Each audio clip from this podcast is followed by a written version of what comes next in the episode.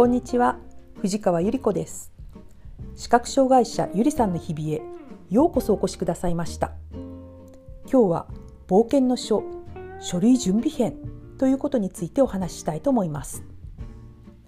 この自立訓練を受けるためには書類受給者証というアイテムをゲットしなければいけません。これはキーワードが3つあります。まず場所ですね。福祉事務所障害支援課などという題名がついたお役所。ここが情報をゲットする場所です。そして2つ目。私たちが必要なのは受給者証というアイテムです。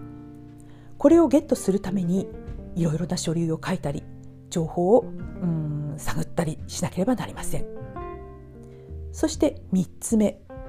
計画相談支援員いわゆるケアマネージャーという人とつながりをつけなければいけません。この3つのキーワードをもとに受給者証ゲットというプロジェクトを開始するんです。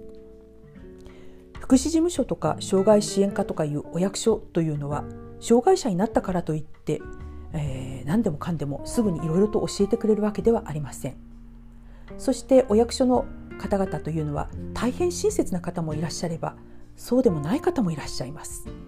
視覚障害者というのは割とマイナーな障害なのでそのことについて詳しくない方もいらっしゃいます。ですからなんで分かってくれないの？というふうにイライラせずに本当に気持ちを平らかに持って時間がかかるめげてはならないという呪文を唱えながら、えー、お役所の人と話を進めていくというのが大切です。受給者証という最終アイテムについては本当に、えー、計画支援相談員という、まあ、ケアマネージャーの助けがあって初めてこうゲットできるアイテムなんですよね。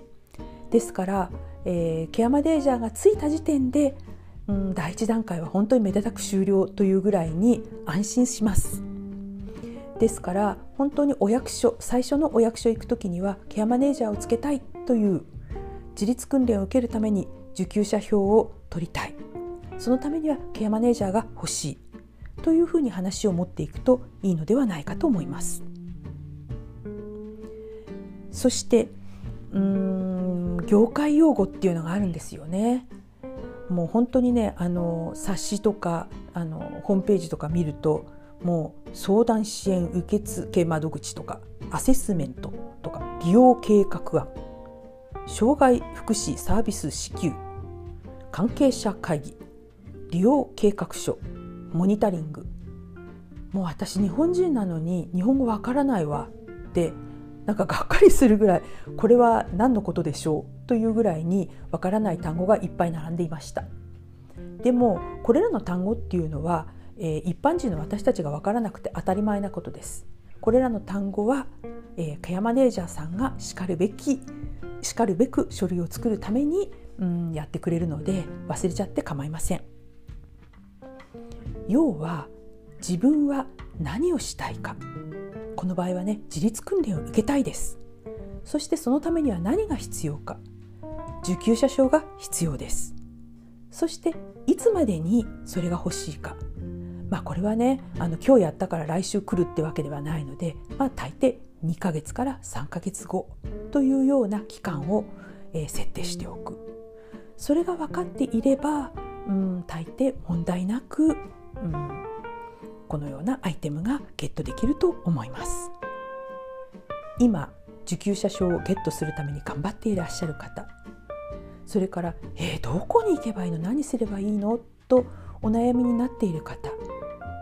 少しでもこのお話がお役に立つといいと思います。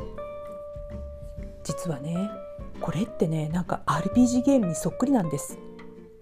村人から情報をもらってヒノキの棒や布の服で装備を整えて旅の仲間を探して最初はね力がないからちっこいモンスターを地道に退治してレベルアップ。時間がかかる。めげてはならない。本当にドラゴンクエストみたいな RPG ゲームそっくりなんですよね今日もお聴きくださいましてありがとうございました皆様の日常が安全でお幸せでありますよう心からお祈りいたします。ではまた次回。